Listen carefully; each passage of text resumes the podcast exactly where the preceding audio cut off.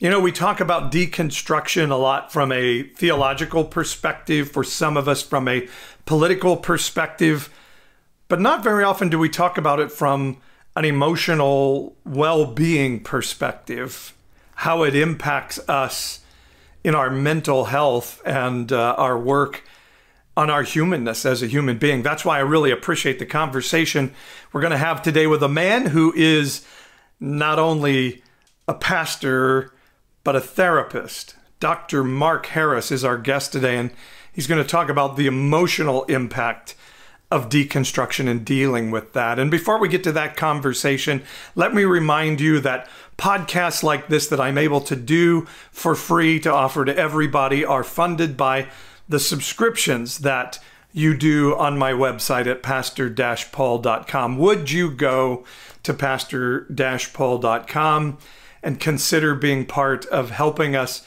continue to do this work, to grow this work, and to offer the hours and hours of free content we do every month. Pastor-paul.com is the website, and any help you can give, as little as $5.99 a month, up to $100 a month, or even a one time gift, will be a huge, huge, huge help. We're not a tax deductible organization. We pay taxes, it's for profit, so you won't get a tax deduction, but the reward of generosity, I believe, comes back to us. So if you appreciate my message, you want others to hear it, go to my website and consider being a part of the Pastor Paul community and getting all the cool stuff we have over there when you subscribe. Pastor paul.com is the website. Now to my discussion with Dr. Mark Karris on the Post Evangelical Podcast.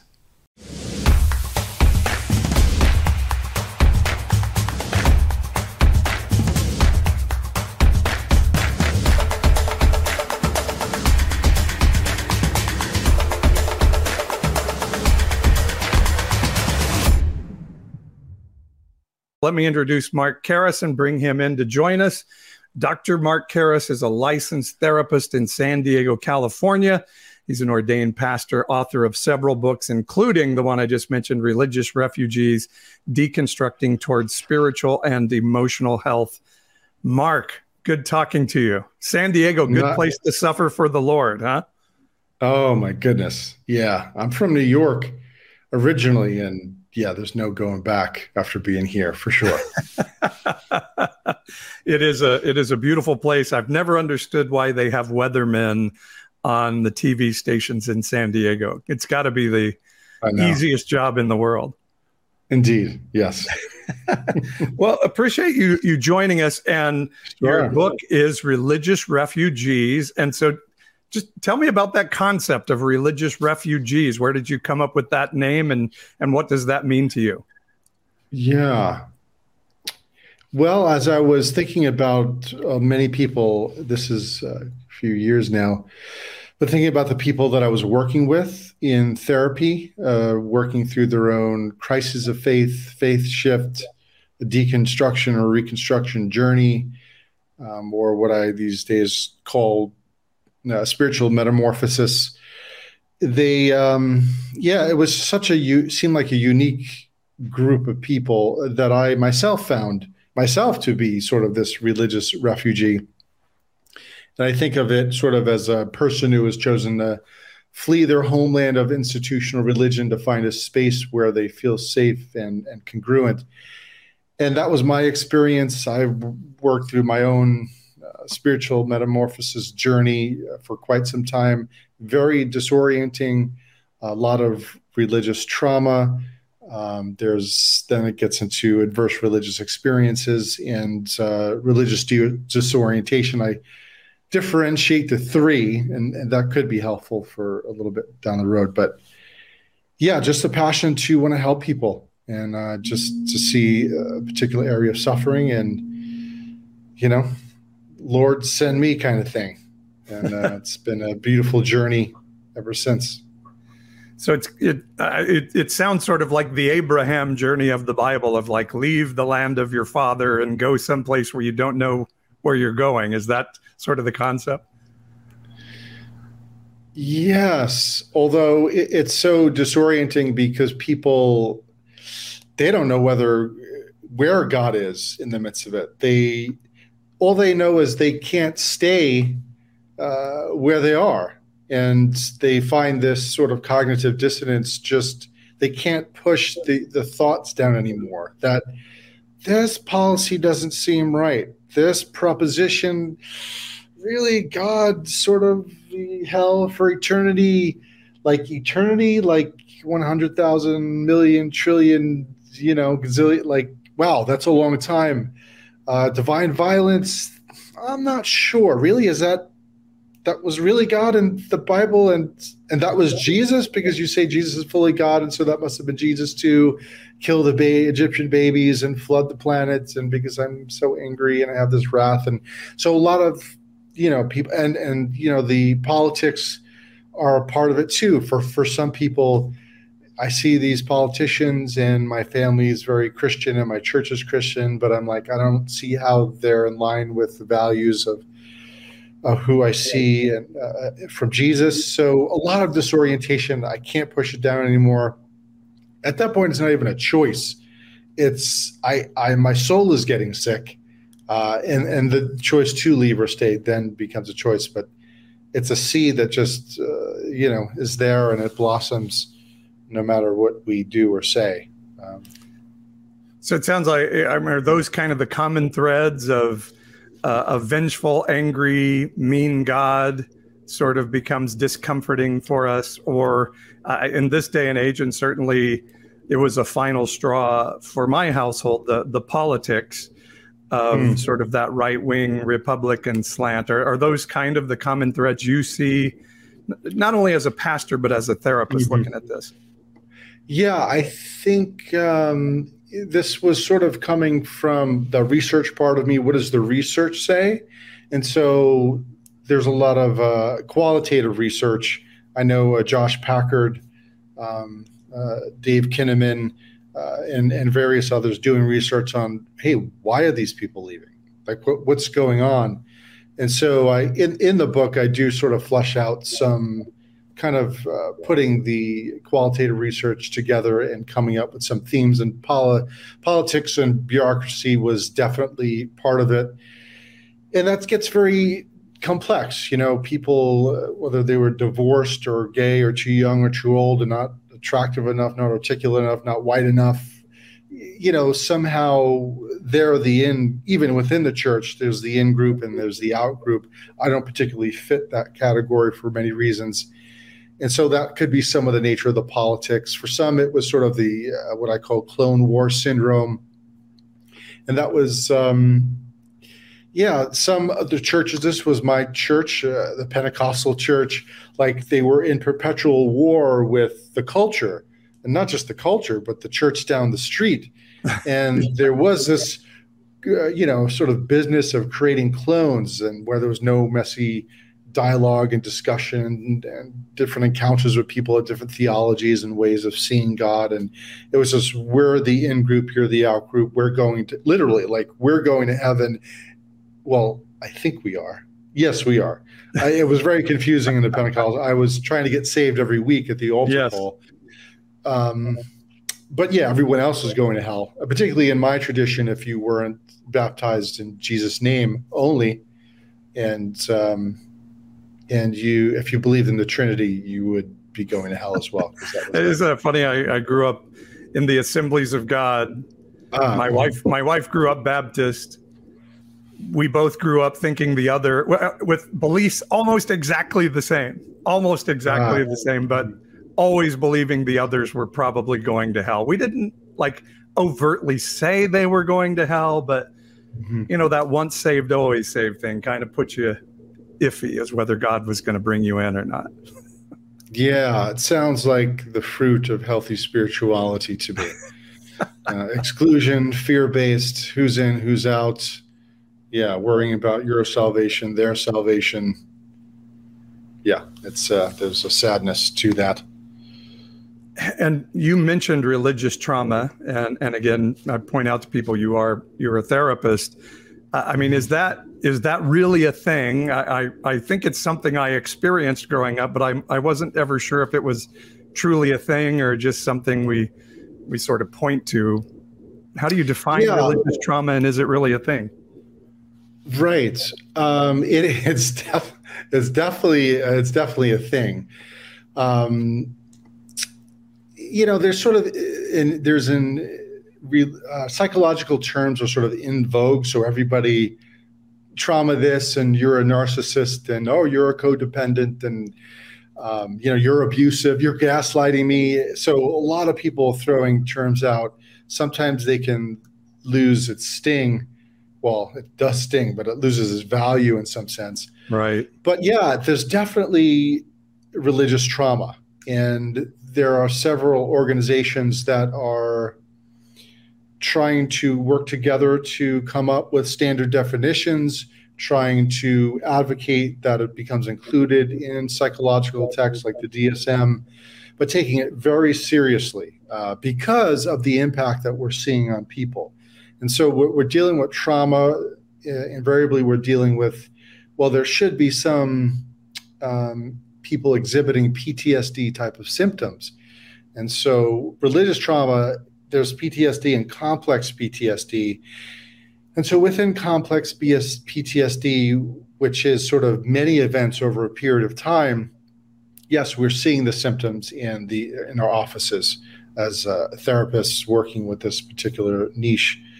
So people who have trouble sleeping, uh, people who have anxiety, uh, who uh, a lot of hypervigilance. Um, like take one example of belief in hell.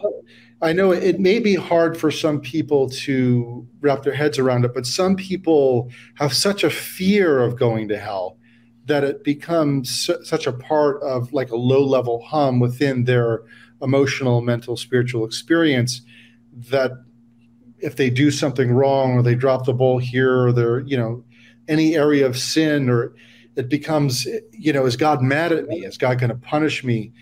And that is a form of religious trauma. Um, because when you go to that church and you have people in authority who are threatening you with hell because of you not measuring up to a certain standard, and yet, sort of, this is where gaslighting comes into play.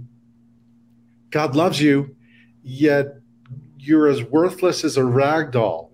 Yeah. You have no intrinsic value in and of yourself that God would rather throw you in the fires of a pit of hell for eternity. Uh, so he loves you and you're worthless, and the only value you have is if God, you know, in his wrath and anger can, if he looks at you through the prism of Christ, uh, well, and then if he has the blood of Christ, he becomes sort of vampire-esque God who gets satiated with pure blood, who then is no longer angry and wrathful towards human beings. It's just confusing. Yeah. And and for some people of a sensitive temperament, you know, you could have two people in the same church. One's like, yes, absolutely, you, yeah, they're gonna go to hell. I love you, Jesus. Your your holiness, and your, and they may not experience any kind of emotional mental symptoms. But then you have the sensitive temperament kind of people. The cognitive cognitive dissonance is too great to ignore, and it can create a lot of internal suffering. Yeah, what does that? I mean, what does that do to us as human beings? And, and, particularly where i grew up with the left behind you know the rapture the the you know any second jesus could come. And if you were in a theater uh, you would be left behind. And and now you're going to have to get 666 on your forehead and get beheaded. And we you know we were taught yeah. this at very young ages. And you're going to have to not deny christ and be willing to be shot I, I mean, that has to have an impact on a young brain. Yes. From your loving fear, Father, your fear. loving God in heaven. I know the, the, it's it's hard to not f- think that this is crazy making. Now, I now I believed it. Uh, it's just I'm in a different space right now, yeah. and it's not to say that the people who still hold to these beliefs are, are bad people. Uh, all I could say is that for for me it's just not palatable for my soul but yeah i mean it's fear for breakfast fear for lunch fear for dinner that's uh, that's the menu and it uh, increases uh, infuses us with shame fear uh, extra glucocorticoids uh, stress hormones especially when you think of a young brain. It creates these indelible uh, traumatic marks on on young people's nervous systems that oh my god there's a there's an angry wrathful god who if you don't do the right thing will punish you in this world. And as we read in the biblical text many times violently so uh, or in the next. And that like i said I, some people can can digest that. Uh, other people it creates such a it creates such a traumatic mark on the nervous system that even people who have said oh yeah i don't believe that anymore they have what what I call um, it's sort of uh, theological phantom limbs. You know, when someone loses a limb, they can sometimes have these sensations that it's still there, and some people who don't believe in hell anymore can still have nightmares about it. Right? Um, still, they they can hear something on the radio and some preachers talking about uh, hell and you know hellfire. Oh, what's I don't believe that. Why, why am I having a reaction in my nervous system and getting triggered in this moment? It's very interesting. Uh, I deal with it. I'm laughing, and that's such a good way. The phantom limb idea is such a good way to describe it. I, people I work with in in my deconstruction U classes and things all the time are saying, "I don't believe the way I used to believe. I'm not even sure if I believe there's a God anymore." But there's still something deep inside that says, am I putting myself in hell and and even more so am I taking my kids to hell? It oh, is yes. a it is a, a thing that's always sort of laying like a, a, a low grade infection down there. It seems like. Yes, indeed. It's um, you know, theology matters, beliefs matter, and many people who love God and uh, love Jesus you know, just find it uh, intolerable. Um, you know, I have a. I always try to look through a lens of compassion. I mean, most of the people, um, they're just believing what was taught to them, mm-hmm. and some like the real. There's there are full blown narcissists, uh, but there are just genuine people who love God and love the biblical text and see that as God's word and are just preaching what they've been taught and was preached to them and trying to pass it down and, and be faithful to who they who they perceive God to be. So I have a lot of compassion for for people in in that place. It's uh, great people, good people. Well, just, and and here's my thing for those people, and you can tell me what you think of that. You know, if if we are creating trauma in people to use to use that highly used word as you mentioned. Yeah. We ought to make darn sure we're right shouldn't we? I should because I, I, feel like most of the time i deal with this with sort of christian people who are still in that space not not deconstructing like they can't even hear another viewpoint. It it has to be true. And to me just there ought to be a basic we need to look at this every once in a while and say, hey, we're really hurting people. We better make sure this is true. And I don't I don't feel like we ever I know I didn't when I was in the middle of it uh, mm-hmm. stop and ask myself enough, is this really true? Because I I guess I was always sort of aware there was a dissonance in our belief, but I was kind of like, yeah, but we're so good, it's okay. Mm-hmm. I, I, mm-hmm. I, don't know. From your therapy perspective, shouldn't we like be questioning ourselves on an ongoing basis? Well, why would we do the very thing that Satan did? You know, right? Uh, hath God really said? Um, so yeah, it, it does create a little anxiety and trepidation to question the religious status quo. Because once again, we're told if we do, we're in cahoots with Satan and some, you know, debauchery and, you know, interesting soiree uh, with him. But yeah, it's, and then you have the real, from a nervous system perspective, this gets into evolutionary psychology where you know in, in the olden days uh, with tribes there was a reason why you had to maintain homogenous beliefs. It united the tribes, right? It was really important to have a sort of a cohesiveness with the narratives. You couldn't go wandering. If you wandered off, you'd be dead. So a very tight knit. This is the rules of the game. This is our beliefs. This is the myths and metaphors and and religious practices and propositions. So that all became important. So if people did stray, they could either be killed or the tribe would kill them. So we learn from an evolutionary perspective to not stray from the tribe. And even if you got kicked out, I mean, it's you know, it's what uh, Jacques uh, calls sort of primal panic. We the re- social rejection is in the same region of the brain as physical pain. So mm. it's very real. It's very real. And the, the notion that we can get rejected by our tribe leaves us in sort of a, in a nervous system level, I could die. Um, it, it's sort of this, maybe not logically, if you ask them, like, oh, they're just going to die tomorrow. But emotionally, it feels like they can get in, in serious uh, trouble and experiences of rejection, with eternal rejection being one of the most serious.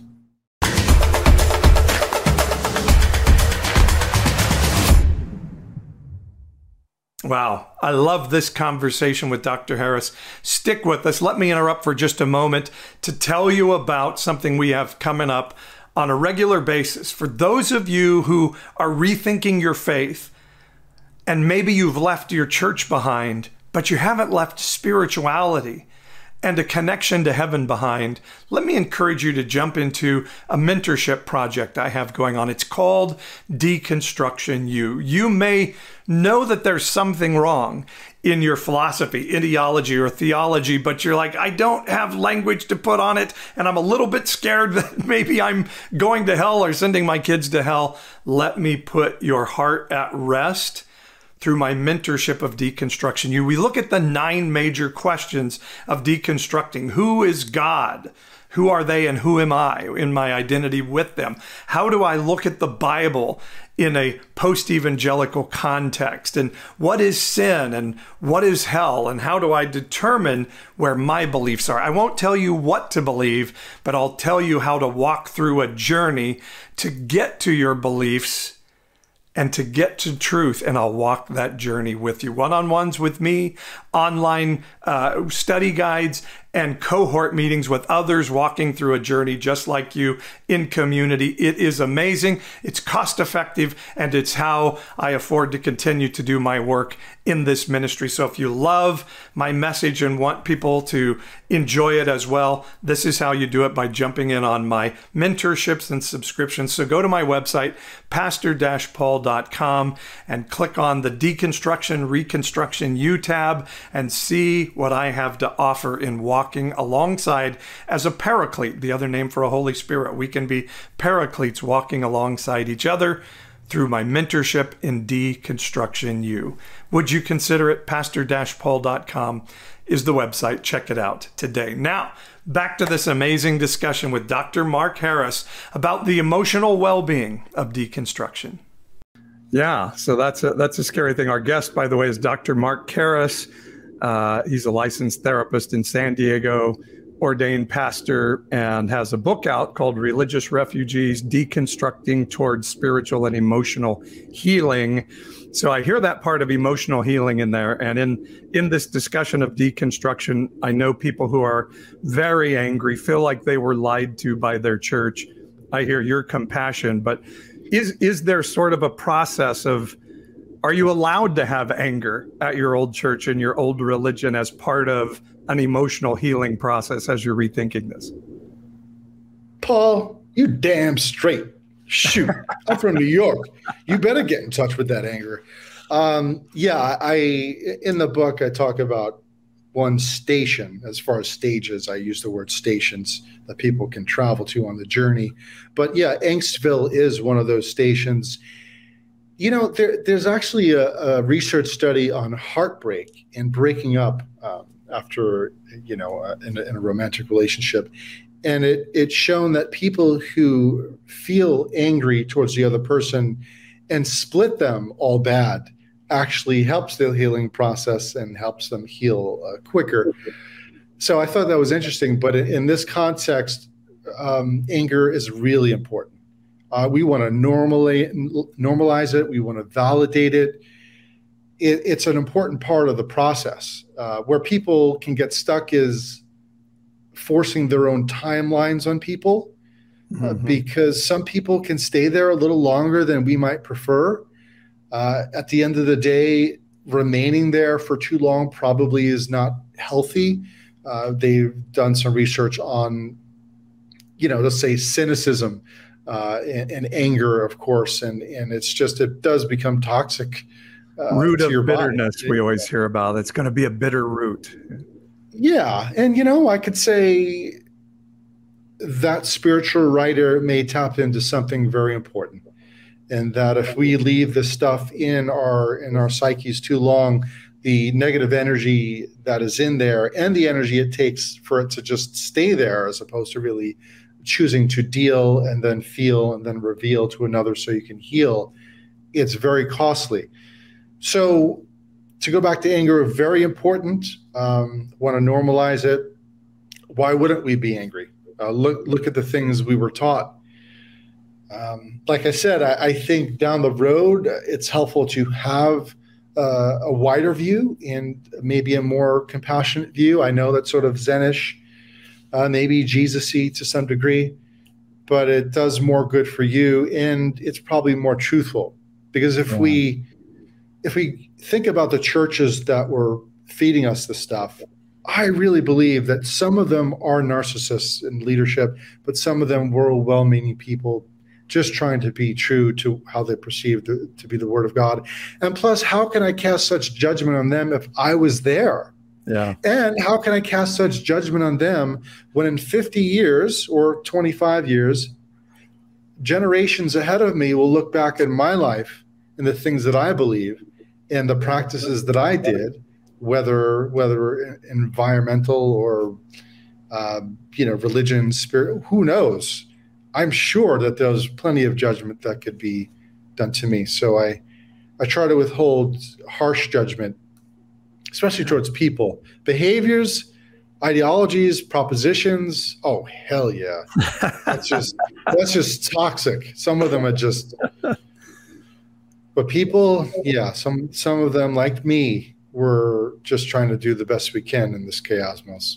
Yeah, I, I mean, I think people will look back and say we're wrong today because I think God is progressive. There, things are, you know, Jesus said, "Don't try to put new wine into old wineskins," and all of those things. But I, but I would hope, I would hope that the church at some point would say, "Hey, we do have to look uh, we do have to look at this idea of forget the former things. New things are happening. We're supposed to be changing and moving. And and um, in your book, you talked a little bit about this as as sort of a, a 500 year process. That there are revivals.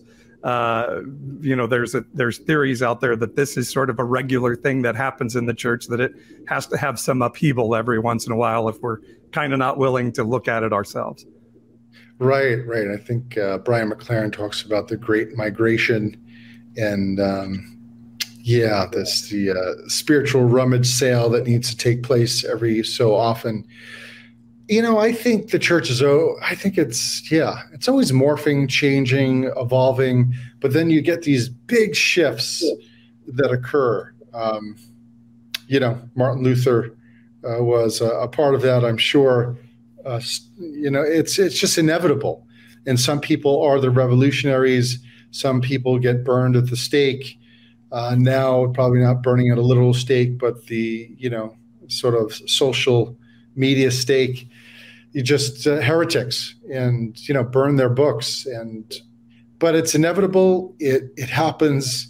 And I think to your point, uh, the church. I always have caution when I say the church because there's no such thing as the church, but right. There's so many different churches, and many people are many churches are doing the very thing you're talking about. Um, you know, they're looking and reflecting and repenting, and they're teaching things in a different way, not in a hierarchical top down, but more of a collaborative dance between leadership and the congregation. And so, yeah, the heresy of clerisy, as Leonard Sweet uh, likes to talk about, people are seeing that and changes are happening in this very moment with some churches. But then, uh, yeah, there's some churches who are will be the dinosaurs. Uh, we'll see. Oh, look in the museum, mom. Yeah, look at that. Oh, they're still still thinking that, huh? Wow. and then there are some going the other direction. It seems like uh, as, as well. I, you know, I was going to say on this idea of anger, and I I've had enough of my own therapy uh, over the last five years or so that I think I, I, may not be a therapist, but I play one on social media sometimes. Um, but that that idea of anger, uh, I have learned is um, coming to a place of saying, "Wow, this this happened to me, and mm-hmm. and it was wrong." and and it wasn't my fault and and so i right. i think there is some of that in our deconstruction that's important uh, that that then gives you permission to start to rethink what this looks like on the other side oh yes each emotion communicates two main things one they communicate information and two they want to move us in a particular direction so sadness communicates as a loss many times it could move us to want to connect with someone else for care and comfort. Joy communicates, you know, uh, something, a goal has been achieved, uh, and we want to share that with the community. Anger communicates there's a sense of injustice and unfairness. Uh, anger is good, anger is healthy. We need to uh, befriend our anger. We need to listen to our anger because that is going to point us into, into a direction that's congruent with our soul and so we should feel anger at the injustice that we see uh, within and without, for sure. Jesus seemed to get ticked off every once in a while at uh, at some religious guys. so, so, it, it must yeah. be okay. Now, now, I'm sorry I haven't been able to finish your whole book yet, but I heard you talk yeah. about um, sort of three different ideas uh, of of ways that people are approaching this. I think one I can't even read my own writing here now um, yeah, I can't read my writing on that. But you're kind of talking about three different processes here. What what is that? Um, I think it's in the beginning. I was talking about sometimes it's helpful to delineate between the different kinds of religious religious hurts that we have. Mm, okay. Because just because we have a religion, well, so let's put it on the table. How should I? There's adverse religious experiences, and there's uh, what I would call in, in, the book I call disorientation, religious disorientation, and then there's religious trauma. I'm still working this out myself, but I think adverse religious experiences would just point to the fact that there are some people can experience, uh, you know, hurtful events in church, uh, you know, form of social rejection, uh, proposition that was just not palatable, that they kind of uh, got angry at, they realized they believed in and moved in a different direction, but they weren't wouldn't necessarily um, be traumatized by it. There's no lasting uh, emotional, mental, uh, somatic effects of that experience. It's just an adverse religious experience. Hmm. So not everyone who's experienced, uh, you know, adverse religious experiences experiences religious trauma. That's the point there. I just think it's a helpful. And then I think there's what I like to call religious disorientation growth syndrome, there's some pushback in the academic communities about the word syndrome. But the point I was just making is that there's some symptoms that I see and we're seeing in the office that I just wanted to package together and say, like, this is real. Like, I'm starting to see this cluster of symptoms. And whether it was uh, one doubting or denying one's religious beliefs that were once held as true, or Two, subtle or intense anxiety about a person's relationship with God. Uh, three, increase of painful emotions such as anger, loneliness, shame, guilt, uh, sadness, despair. Four, isolation and criticism, uh, whether feared or realized. In other words, whether they really experienced that or they feared that from uh, members in their own family or religious community. And sort of this existential uh, angst concerning a person's future like, who am I now? What do I believe? Mm. Uh, what do I want?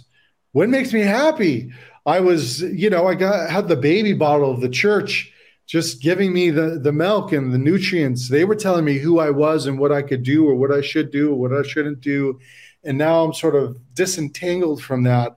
And that's sort of this existential crisis that can happen. I differentiate that between between that and religious trauma because it's almost it's sort of this season that people can find themselves in and sometimes it's short lived, maybe three months, maybe six months, where it feels really intense.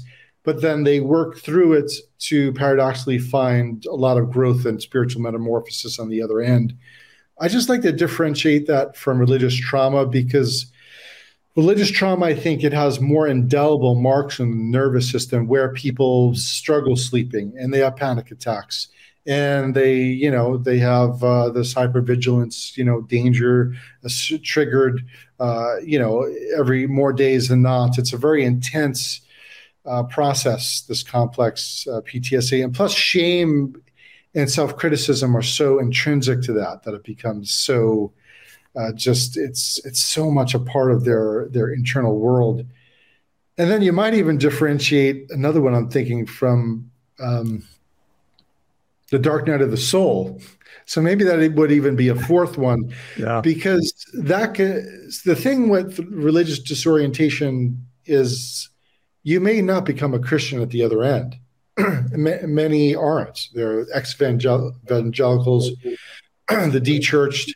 Um, so I, I like to think that the dark night of the soul is a very spiritual experience, and it's very much centered around the relationship with God and at the end, um, typically they they want to find God in a in a new way, and so it's a very I think a unique experience in the religious hmm. disorientation uh, growth syndrome that I see. So just I'm trying to flush that stuff out. I, I love it. I, I think I think that's those are really important concepts to think through because yeah, some people may just there's going to be a moment we see it in the Psalms where you're like God, where the hell are you? You know what what, what happened here? Why why are you not here? And that's really interesting. And and and one of the things I loved what you say because I I do I do coaching with people uh, in in something mm. I call Deconstruction U, which is really hey let's dig through the theology, uh, uh, you know mm. the things you're starting to doubt. Let's really dig into those, and then I have Reconstruction U, which is so much of our identity is tied into our religious belief, our religious community, and when that's lost, um, who are we right. now? And, right. And, mm-hmm. Yeah, identity is a big part of this, isn't it? Oh yes, it's um, it there's there's a sick dynamic that I see with it's sort of there's an abuse element to the way church can foster spiritual and mental relational growth because they don't encourage the uniqueness of individuals and encourage openness and expansiveness. And they they have the answers right? So they become all you need. They become well who am i? Well i'll tell you. What do i need? Well i'll tell you. Uh, what's good? Well i'll tell you. I will tell you. I will tell you. I will tell you and so when they cut those those, I think of the matrix, and they cut those tubes off, and they're no longer uh, connected to the religious matrix, it's so disorienting. And really, that becomes the journey to find out who they are and what they like and don't like. And the last chapter in Religious Refugees is dedicated to that particular topic. And so, part of my task, even as a therapist, is to help people explore their own values what who do they want to be? Can you name your top five values? Mm-hmm. let's explore together because some people like i have no idea. Well let's explore let's think about it. Uh, goals are something you can achieve. Values become the compass that points you in the right direction and engaging in valued living regardless of we've deconstructed well or have all the answers. What does it mean to live life today and so when people get in touch with their value of fitness or value of uh, taking care of the environment or value of relationships and finding different communities to be a part of it, values of adventure, uh, values of creativity, really owning their values, not letting someone else tell them who they are. It's it's liberating. It, it's mm-hmm. like walking on a waterbed first, but then it's liberating for sure. and it gives you a value outside of just my only value is that Jesus is keeping God from frying me in the fryer. It just sure. seems like a healthier way to live. Yeah, it's definitely it's a beautiful way to be. I, am reminded of um, uh, the palliative nurse Bronnie Ware wrote the top five regrets of the dying, and one of the top five regrets being with people at the end of their days was I wish I lived a life that was true to myself and not a life that was expected of me. Powerful. Like, uh, I'm not going out that way.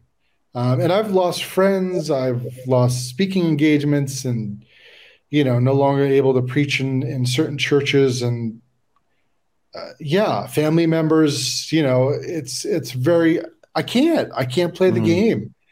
Um, I wish no one any harm. I take, I do not relish in being called a heretic. Uh, I just, I'm just trying to be me. I, my puny brain, I'm trying to make sense of it all too. I don't have all the answers, but I know that's not it, at least for mm-hmm. me.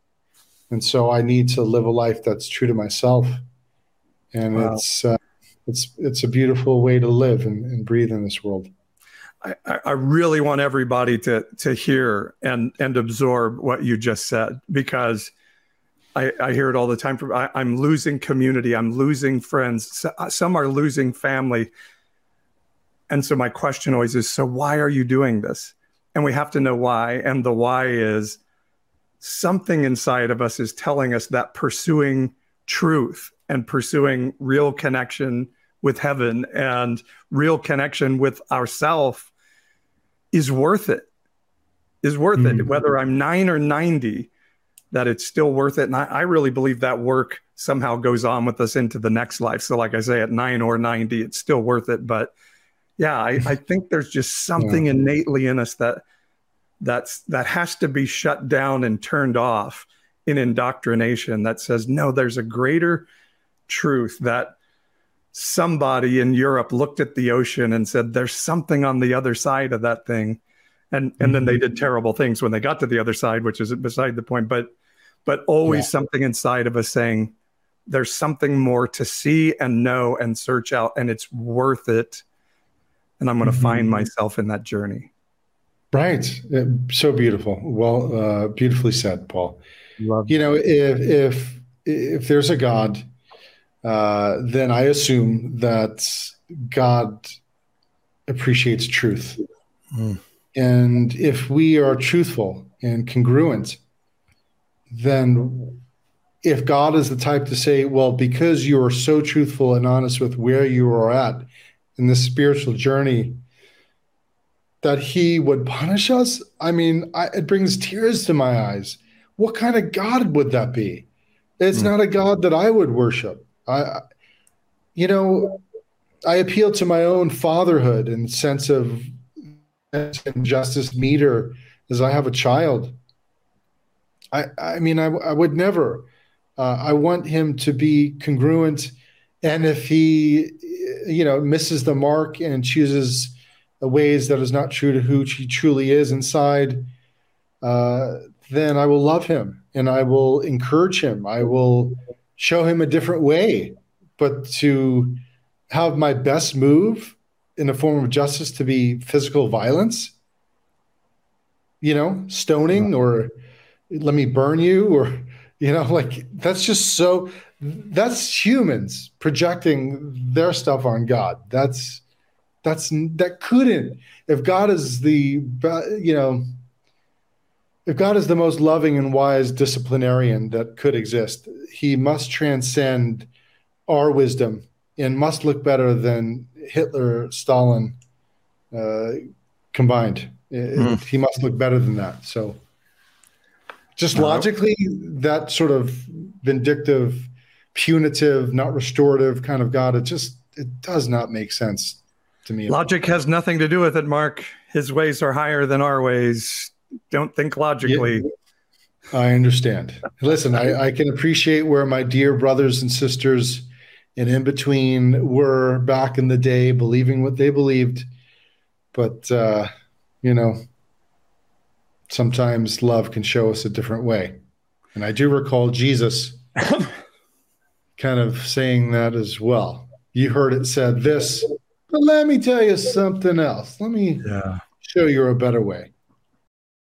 Love that conversation with Mark Karris. Now, we have a part two to this podcast coming up. For those of you who are a subscriber on my website at pastor paul.com, you can go find the link to that part two right now and start listening to it right away. For those of you who are not subscribers at the website, that will be that will uh, be dropped in two weeks and be available for you on my YouTube channel and on all the major podcast outlets. So don't forget, pastor-paul.com. You can sign up as a subscriber and hear part two as well right now, where we talk to Dr. Mark Karris about how to pray and something he calls conspiring prayer. If you're a subscriber, you can listen right now. If you're not a subscriber, you can catch that in a couple of weeks. Hope you are having an amazing day. And remember, God is not mad at you.